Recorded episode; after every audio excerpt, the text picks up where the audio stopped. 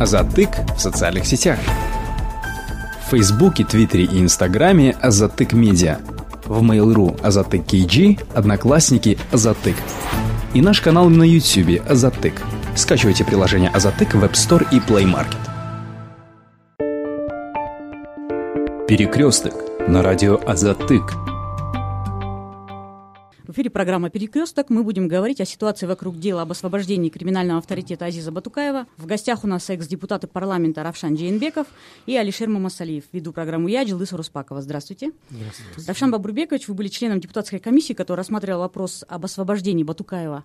К какому заключению тогда пришла комиссия и какие были сделаны выводы? Ну, если я ну, детали я могу забыть, все-таки много времени прошло. А, если я не ошибаюсь, мы, комиссия, принимали свое решение, решение комиссии, где мы э, хотели некоторые депутаты э, наказать тех государственных чиновников, которые имели, по нашему мнению, э, непосредственное отношение к освобождению Батукаева. И э, это были в основном э, руководители силовых структур, так как в основном они имели к этому отношение. А потом э, на основании нашей депутатской, решения нашей депутатской комиссии принимал решение парламент в заседании парламента. И в основном на основу этого постановления легла именно наше решение комиссии. Там были такие пункты, я могу в чем-то ошибиться, но примерно так. Э, наказать руководителей силовых структур, а, врачи тоже были, а, были руководители ГСИН. В целом всех тех, кто принимали непосредственно отношение в освобождении Батукаева. Но нам мешали очень много. Очень многие депутаты мешали, особенно властные депутаты. А их имена всем понятны. Это в основном сторонники, депутаты э, власти. И активно работали только где-то 5-6 депутатов, которые боролись, которым было очень тяжело. Но сегодня время расставило все на свои места. То есть э, вы считаете правильным себе сегодняшнюю цепочку задержаний? А, ну, я бы не сказал, что правильно, но э, в тех странах, таких как Кыргызстан, авторитарных, зависимых от президентского института все и все а, обычно в свое время справедливость и верховенство права не может восторжествовать, потому что все-таки большая зависимость государственных институтов, особенно силовых блоков, а, правительства, парламента, в то время они все боятся и молчат. То есть это показатель того, что в стране отсутствуют госинституты, а, даже такие, как парламент и правительство – и сегодня то, что э, правоохранительные органы начали расследование, это в целом правильно, но э, я думаю и уверен в этом, э, все это будет через некоторое время выглядеть как политически мотивированная, выборочная борьба, а не только даже коррупции, а со своими оппонентами и ушедшей властью. Спасибо большое. Алишер Турумаевич, э, сейчас э, Равшан Бабурбекович сказал о том, что будут воспринимать как политически мотивированная борьба. Сейчас, на ваш взгляд, есть такое мнение? Как вы, э, как наблюдатель, аналитик, оцениваете ситуацию? Ну, я должен просто поделиться своим мнением, своим ощущением, когда в 2013 году происходил весь вот этот процесс высвобождения вора в законе. Мы, в принципе, об этом знали, и для нас это, мы не верили вообще э, происходящему.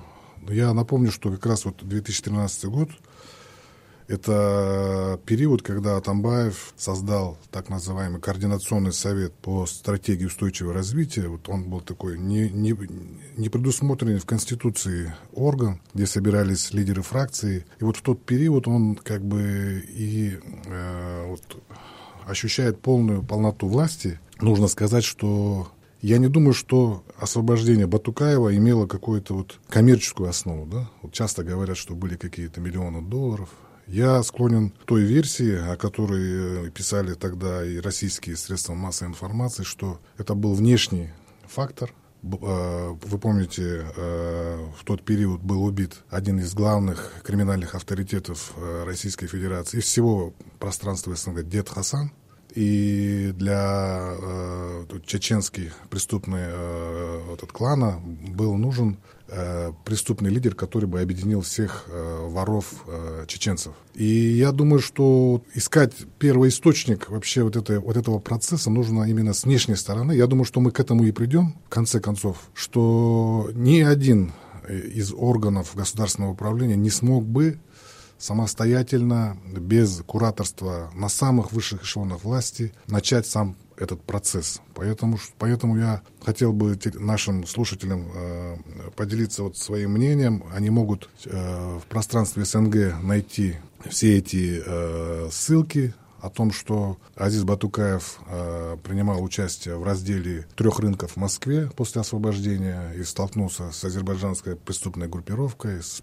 э, с вором в законе в Гулли, но те ожидания, которые предполагало чеченское сообщество, он не оправдал, поскольку не смог э, взять на себя вот ту полноту э, ответственности за вот, влияние на криминальный мир. И на, на сегодняшний день он ушел на второй план. Я думаю, что нам нужно э, вот в, в, в эту сторону копать и добиваться экстрадиции э, Батукаева, который, в принципе, должен понести наказание как один из э, главных преступных элементов э, криминального сообщества в Кыргызстане. Что касается тезиса Равшана Джеймбекова, э, политически мотивированно, Борьба с коррупцией всегда, как правило, связана с политикой. Но я не, стол, не был бы столь категоричным. Я считаю, что вот этот процесс, он должен, в принципе, э, продемонстрировать всем и судьям, mm. и сотрудникам ГКНБ, и сотрудникам прокуратуры, что рано или поздно, если вы нарушили закон, ответственность неименуема. Я считаю, что Э, все э, соучастники, а это был действительно преступный сговор многих государственных чиновников, э, э, они должны понести суровое наказание. Это должно быть показательно, э, я думаю, что и в публичном пространстве. И я думаю, что нас ждет, в принципе, мы, мы стоим перед финалом. А, можно было бы, э, что это дело не политически мотивированное, это реальная борьба может быть беззаконие, может быть коррупция, это будут квалифицировать а, правоохранительные органы. Но почему я считаю, что это политически мотивированное дело? Потому что мы все видим в политическом пространстве а, конфликт двух президентов. И в конфликте двух президентов сегодня существующий президент, его окружение или правоохранительный блок делают все для того, чтобы сажать именно предыдущих чиновников, не настоящих, предыдущих. Это первое доказательство того, что это политически мотивированное дело. Второе. Если президент не меняет в стране государственные институты, не реформирует, но оставляет своих людей нереформированным институтом во главе, то это второе доказательство того, что это политически мотивированное дело. Имея вот такие вещи, да, неотвратимость наказания определенно, это важно, а, потому что все чиновники, которые были причастны к этому делу, они должны нести ответственность. Но еще более приоритетно, еще более важно было бы, если бы президент новый в течение двух лет реформировал Государственный комитет национальной безопасности, Генеральную прокуратуру, судебную власть и начал бы параллельную борьбу по неотвратимости наказания. Вот это была бы системная борьба с коррупцией. Оставив те же органы, не изменив ничего, изменив только руководителей, если он бороться будет коррупцией, то это будет выборочная борьба с коррупцией. Мы потом еще поговорим о борьбе с коррупцией. Я хотела бы э, вот уточнить, вы сказали о том, что политически мотивировано, и дело идет к финалу. Эта цепочка, как бы задержания начались с нижнего звена, начались все с врачей, потом был министр здравоохранения, сейчас генеральный прокурор Шамиль Атаханов, вице-премьер-министр бывший. А скажите, пожалуйста, вот вы, как э, член э, той депутатской комиссии, кто э, находится конце, то есть в финале этого звена? Кто-то же был куратором, а, организатором этого Алишер сказал, что проекта. миллионы не важны. Для меня тоже миллионы не важны. Может, они даже и правда, а может, неправда. Фактов нету, и никто сегодня не доказал. И мне личности тоже не важны. Я как профессиональный политик и публичный политик, для меня важны государственные институты. Государство как институт, Генеральная прокуратура как институт, парламент, правительство. Если все эти государственные институты, как часы, работают не для народа, а работают против народа. И за бандита мы можем говорить о том, что у нас есть государство, у нас есть справедливость и верховенство права. Это очень опасно. И, к сожалению, те же институты сегодня также существуют. И сегодня, если будет происходить что-то, где гарантия того, что президентский институт, правительство, парламент, генпрокуратура и КГБ снова не будут работать за коррупцию и за бандитов. Это очень опасно. Хорошо, Бабруикович, вы не ответили на мой вопрос. Депутатская комиссия выяснила, кто стоял э, во главе этой операции, кто был организатором. А, мы э, не имели э, деталей, фактов, но у нас есть логика, у нас есть опыт, и в соответствии с этим с этой логикой и определенными фактами мы пришли к выводу, те, которые придерживались одной позиции, там многие депутаты придерживались другой позиции, конечно. Они все говорили, все законно, все хорошо и все правильно. А мы считали, что виновны все руководители силовых блоков, правительство, парламент, президент, президент, я перечислю, премьер-министр, спикер, все руководители силовых блоков, они все виноваты в этом, в, этой, в, в, этом коррупционном деле. Я в начале своего разговора не просто напомнил о, о стратегии устойчивого развития страны. Именно в 2013 году э, Атамбаев э, в этой стратегии э, взял на себя ответственность за внутреннюю и внешнюю политику Кыргызстана. Э, что касается э, финальной точки я думаю, что, по всей видимости, Генпрокуратура предъявит обвинение Алмазбеку Атамбаеву по делу Батукаева. И там начнется уже вопрос э, в парламенте. Ну, это будут голосовать депутаты о снятии э, неприкосновенности с экс-президента. А, ну, я думаю, что на сегодняшний день не нужно как бы, как бы заключение депутатской комиссии, поскольку средства массовой информации, те, те уголовные дела, возбужденные э, на э, государственных чиновников, говорят о том, что они являлись только исполнителями э, этого дела. Э, ну, особо, конечно, нужно подчеркнуть позицию прокуратуры. По функции прокуратуры является центральным органом, она никому не подчиняется. Ее основная функция – это надзор законности на всей территории Кыргызстана и, в частности, о оперативной разыскной деятельности и применении непосредственно лишения свободы. То есть это прямая функция Генпрокуратуры, и прокуратура в этом отношении, она, конечно... Ключевая. Ключевой игрок, да?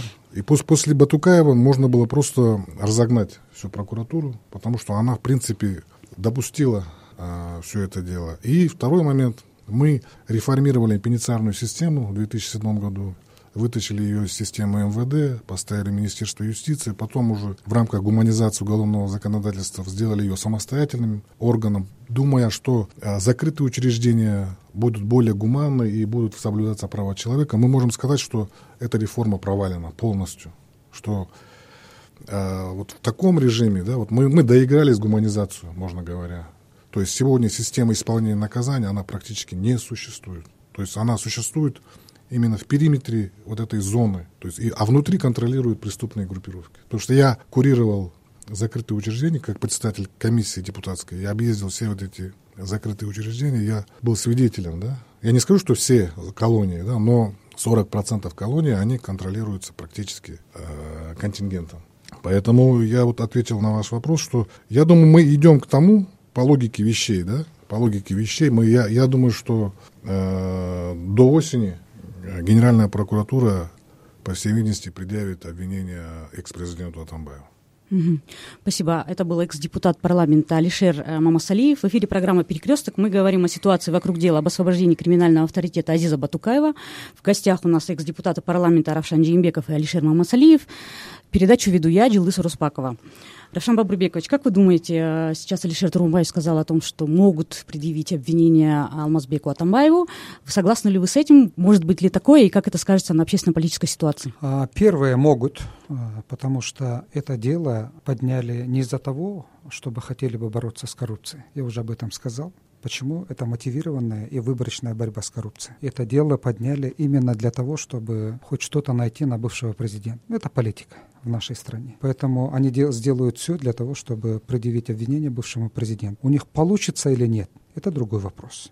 потому что сегодня достаточно острая политическая ситуация. Если власть, оставив все по-старому, как я уже сказал, все финансовые потоки, все госинституты нереформированными, коррумпированными хотят наказать э, бывшего президента, то я думаю, какая будет начало и какая будет конец этого процесса, я бы не сказал, потому что я вижу, что достаточно сложная политическая обстановка, и то у них все может получиться, вероятность очень низкая, небольшая. А есть цикличность э, вот этих всех процессов, когда э, привлекают к ответственности бывших чиновников, потом, когда приходят новые, ну, то есть новое руководство, оно привлекает, опять же, бывших, да, то есть как бы... Да, у нас, у нас каждый президент, приходя, э, наказывает бывших чиновников, не своих, бывших. А потом, как только уходит президент, вот в случае с Атамбаевым или в случае Бакиевым, э, начинают наказывать уже бывшего президента. Я абсолютно уверен, Сооронбая Джейнбекова ожидает та же участь. Его окружение ожидает та же участь. Тот КГБ, который сегодня гоняется за Атамбаевым, та генеральная прокуратура, которая гоняется за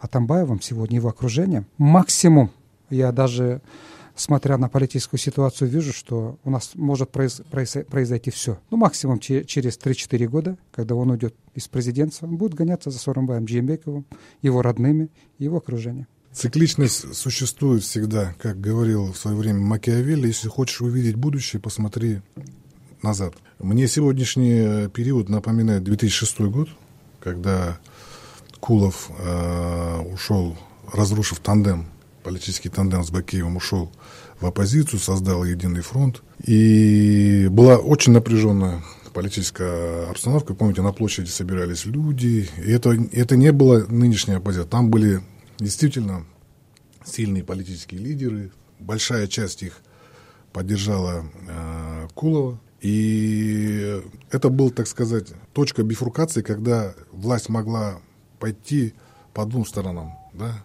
Полностью э, пойти на условия оппозиции, согласен, чтобы сохранить власть, да? или разогнать, применить силу и показать как бы свое э, наличие как бы политической силы. Ну, произошел второй сценарий, они разогнали э, оппозицию. И вот этот весь романтизм, когда э, власть э, заигрывала с журналистами, с НПО, всякие, всякой оппозицией, он быстро закончился, и власть полностью стала двумя ногами как бы вот в эту стойку. Я думаю, что мы стоим перед вот, вот этим периодом, когда в течение года или власть пойдет на какие-то уступки, по реформированию. Или же власть одержит победу, и весь вот этот романтизм, который мы сегодня ощущаем, да, вы чувствуете, да, у нас публичное пространство. Так было также с Атамбаевым, был какое-то время определенного Совершенно, романтизма, а потом да. усиление Два года, два года был романтизм, да. и потом все закон. Вот при, примерно, не надо здесь быть оракулом, да, что нас ждет, примерно вот цикличность, вот я думаю, что э, до 2020 года примерно уже власть, она определится, потому что если она не определится, она выборы может проиграть. И в этом отношении я думаю, что сейчас власть стоит перед какой-то дилеммой, да? Или все-таки дожать, или все-таки дожать и договориться. Всегда нужно договариваться. Вообще политика по своей сущности это поиск компромисса. Человек, который не хочет искать компромисс, он не политик. Угу. Всегда надо договариваться. Можно с любой ситуации сесть за стол и договориться. Я, я просто призываю призываю всех, э, все обе стороны да, на сегодняшний день пойти на компромисс, сесть за стол и договариваться.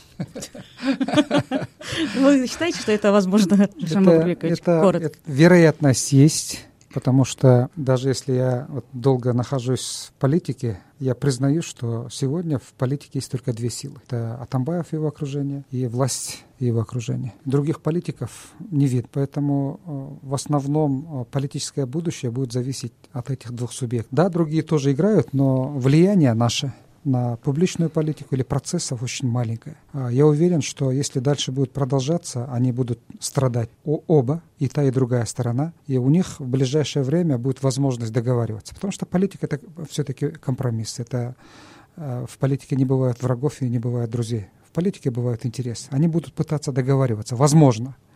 Но есть и другая сторона. Слишком много процессов сегодня запущены, те процессы, которые не только происходят благодаря нашим политикам или нашим политическим или экономическим процессам, а благодаря геополитическим процессам. А сегодня меняется э, медиа, э, меняется роль массовых средств, социальные медиа. И это все будет влиять на политические процессы. И уверен, что власти закручивать гайки, как предыдущие президенты, через два года, через три года, я уверен, больше не получится и мы все-таки будем меняться. В стране произойдут реформы. А, да, они будут, возможно, мелкие, но реформы они произойдут. Президент пойдет на уступки. Если он не пойдет на уступки, у него будут серьезные проблемы. Э, мы будем реформировать КГБ, будем реформировать суд, судебную систему и прокуратуру, особенно силовой блок. И более-менее у нас все-таки позитивные вещи в ближайшие месяцы, в ближайшие годы произойдут. Ну вот вы сказали о том, что э, у власти не получится закручивать гайки, да, но с момента второй половины президентства Алмазбека Атамбаева начались задержания, и тогда никто бы не подумал, что могли задержать Умирбека Такибаева, да, к примеру. Но это случилось, и случились другие задержания, и сейчас тоже происходит задержание таких э, высокопоставленных бывших чиновников. Если э, брать советский период, тогда был такой, у людей был генетический страх, да, э, может ли появиться у людей э, то, что их э, могут задержать, и как бы это никем не будет осуждаться и никем не будет опровергаться, да, это, то есть как бы это правда. Ну, смотря те процессы, которые происходят в стране, я бы сказал, наоборот, общество становится достаточно активным, свободным и более-менее уже не боятся власти. Вот пример последних событий, я не буду даже перечислять. Это говорит о том, что все-таки общество благодаря а, ситуации или благодаря, опять же, глобальным процессам меняется. Да, власть хотела бы все закрутить, все поставить на свои места, но благодаря таким процессам у них не получается. И когда общество видит, что идет война между бывшими друзьями внутри одной партии, возможно, некоторая часть общества не смотрят со стороны. Страдают ли в этой э, войне просто невидовные люди? Нет. В целом, вот, если вот посмотрим, э, власть наказывают в основном окружение предыдущей власти. Они, например, таким, как я, или таким, как Алишер, которые не имеют власти отношения, или независимым политикам, они как-то каких-то давлений, каких-то серьезных провокаций не организовывают. Да, бывают. В последнее время начали организованно направлять провокаторов на наши мероприятия. Но это мелкие вещи, которых можно потерпеть. Но сегодня проблема происходит именно внутри власти. Это внутривластная разборка. И этот процесс скоро закончится. Закончится в сознании людей.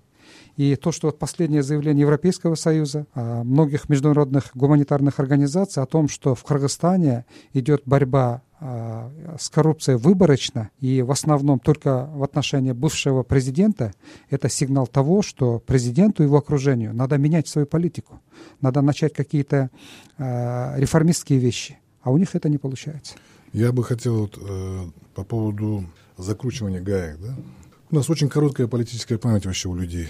Закручивание гаек это было 2016-2017 год. То есть Атамбаев действительно закручивал гайки. То есть я не помню как бы вот такого прессинга и в отношении средств массовой информации, и в отношении политической оппозиции, да, вообще инакомыслия, да, как такового, да, в, кон в конце президентства Атамбаева. Но я постоянно напоминаю, что вот такого давления на свободу слова, да, как при Атамбаеве, я не помню. Это нужно четко понять, да. И давайте сравним сегодня свободу слова, да. Сегодня я, я чувствую какую-то возможность плюрализма мнений мы сегодня э, можем говорить и обсуждать любую, любую тему. Да, если вдруг начнется какое-то посягательство на свободу слова, да, мы, это, мы будем сразу реагировать. Но на сегодня по свободе слова я думаю, что здесь вообще нету никаких вопросов. Если быть объективным, честным, да, вот так, если пос посмотреть. Да. Что касается заставить власть пойти на какие-то уступки. Я, я э, на своем сайте подготовил материал, он называется «Контуры, политические контуры Соромбая Джимбека». То есть я пытался, мы пытались определить нашей командой вообще, кто он по своей политической сущности. Да, я читала. Он является консерватором, такой неоконсерватор, да. Он сам понимает неизбежность реформ, неизбежность перемен, но он не хочет это делать под давлением. Если мы посмотрим всю его историю, да, он человек такой, в принципе, медленно ходящий. То есть он, он смотрит, куда он наступит, потом он наступает. Э, обращаясь к оппозиции, я просто... Оппозиция должна понять, что надо договариваться, не надо давить. Потому что под давлением он ни на какие уступки не пойдет. А что касается договариваться, ну, то есть грош цена тому оппозиционеру, который не умеет договариваться. В том числе грош цена тому э, президенту, который не умеет договариваться. Второй момент. По поводу реформ. Я, мне говорили, просили подписать петицию по поводу реформы ГКНБ, я его не стал подписывать. Объясню почему. Э, ГКНБ, она очень специфическая институциональная такая организация, да, имеет институциональную память. То есть мы все государственные учреждения, в принципе, поменяли, переформатировали, сокращали, что только не делали, да. Вот возьмем пример ГСИН, пеницарную систему. Вот мы ее реформировали, реформировали. И что по вакансове произошло? Вот сегодня в системе, в любой колонии, там нет законности, там есть понятие. Да, есть начальник э, учреждения, который соблюдает по периметру, все остального нет. Вот я боюсь вот этого, знаете, шапка закидательства. Давайте поменяем. Я, я сказал, вы мне покажите структуру, концепцию, какую-то стратегию, как она будет меняться, да? Давайте сделаем дискуссию, давайте пригласим экспертов. Здесь много можно вопросов. Я понимаю как бы и позицию оппозиции тоже, да? Оппозиция всегда считает, что она лучше знает, как управлять государством. Это в априори. Поэтому, если быть объективным, я считаю, что гайки закручивались. Это вот 17-й, когда всех просто поставили вот такую интересную позу, если вы помните, да? Лично руками Атамбаева построил всех кандидатов, построил всех оппозиционеров, поругался со всеми. К сожалению, просто мы, мы, мы оказывается, забываем. А что касается, э, когда закончится срок Сурамбая Джимбекова, может ли повториться эта судьба? Конечно, этого нельзя исключать. Конечно, это может повториться. Но для этого нужна что? Для этого нужна команда, для этого нужно понимание истории, будущего. И я согласен, для этого нужно понимание внешних процессов, которые происходят и которые, к сожалению, от нас не зависят. У меня еще есть один а, вопрос, спасибо. А, ну, попрошу вас а, ответить быть, коротко. Быть лаконичным, да, да, потому что передача программы время заканчивается. А, вообще есть в теории есть борьба с коррупцией может иметь медийную форму, когда она делается для того, чтобы отвлечь население, да, и сделать вид, что идет борьба с коррупцией. А, но системной, а, ну, как бы системных реформ нет. На сегодняшний день как вы оцениваете борьбу коррупции в Кыргызстане? Есть ли такая вот медийная форма у нас э, в какой-то определенной степени в Кыргызстане? Вот у нас э, вот такое интересное общество. Оно не только у нас везде, да. Когда стабильность вот такая, как бы, затишье, да, люди говорят, что вы сидите? Арестовываете всех. Всех надо закрывать. Сплошь, вот кто там сидит, надо всех закрывать странное состояние, да, спокойствие да, для да. людей. Когда начинаются закрывашки, да, всех закрывают, все говорят, что за беспредел, что за выборочность, давайте вы прекращайте, что, 37-й год, что ли, да? Вот здесь это всегда было. Это не то, что там сегодня, это вот как это было всегда. Поэтому к этому нужно относиться очень как бы спокойно, да, и с пониманием. Что касается медийности, сегодня мир изменился, сегодня медиа рулят пространством, да. Если нет э, в твоих руках инструмента медиа, да, ты проиграешь. Поэтому без медиа здесь, конечно, нельзя. Но второй момент, третий момент, я хочу сказать. Если бы не было э, сейчас вот этих коррупционных э, дел и арестов, да, то тогда бы и это предъявили бы нынешнему президенту сказали бы, а что ты сидишь, занимаешься экономикой, когда тут под боком ходят люди, которые упустили Батукаева и допустили разворовывание средств при реконструкции ТЭЦ. Поэтому здесь очень как бы вот нужно подходить. Хорошо, Мабрыкович, у меня к вам последний вопрос. Вы говорили о силе медиа, да, что время изменилось тоже. А как вы думаете, медиа сможет ли удержать а, власти от того, чтобы не перегнуть палку и вот как бы не перейти какие-то границы, да, и довести этот, э, какие-то реформы до конца и сделать что-то в Кыргызстане? А вы знаете, я не скажу, Прислушиваются что... ли к ним сегодня? А, прислушиваются. Вот в самом деле определенные есть изменения а, в коридорах власти они более-менее сегодня дают свободу средствам массовой информации, гражданскому обществу, да и в целом политикам, не считая своих э, бывших начальников. Я имею в виду Тамбаева. У них проблемы, да, это серьезная проблема, но это, я уже сказал, выборочная борьба. А в целом власть в самом деле позволяет какие-то вещи сегодня э, и медиа, и гражданскому обществу. Это хорошо. Но сказать, что медиа будет серьезно влиять, э, да, в целом будет влиять, но пока в стране нет критической массы видения будущего страны, потому что будущее очень важно. Ни медиа, ни политики мы пока что не знаем, какую страну мы хотим построить. Поэтому если медиа разбросана, одна говорит одно, другое другое, третье третье, то эффекта будет мало. Пока хотя бы не появится 20-30% медиа, которые будут знать, какую будущее мы хотим, какую страну мы хотим построить. Вот тогда могут произойти серьезные изменения. Но в целом то, что происходит сегодня, благодаря медиа, журналистам, это супер, это классно. И мы должны этот тренд, поддержку медиа, свободы слова, свободу мирных собраний поддерживать, укреплять и развивать. Спасибо большое. Это была программа «Перекресток». Мы говорили о ситуации вокруг дела об освобождении криминального авторитета Азиза Батукаева. Также мы поговорили о коррупции. В гостях у нас были экс-депутаты парламента Равшан Джейнбеков и Алишер Мамасалиев. В студии из Бишкека была я, Джилдыс Руспакова. «Перекресток» на радио «Азатык».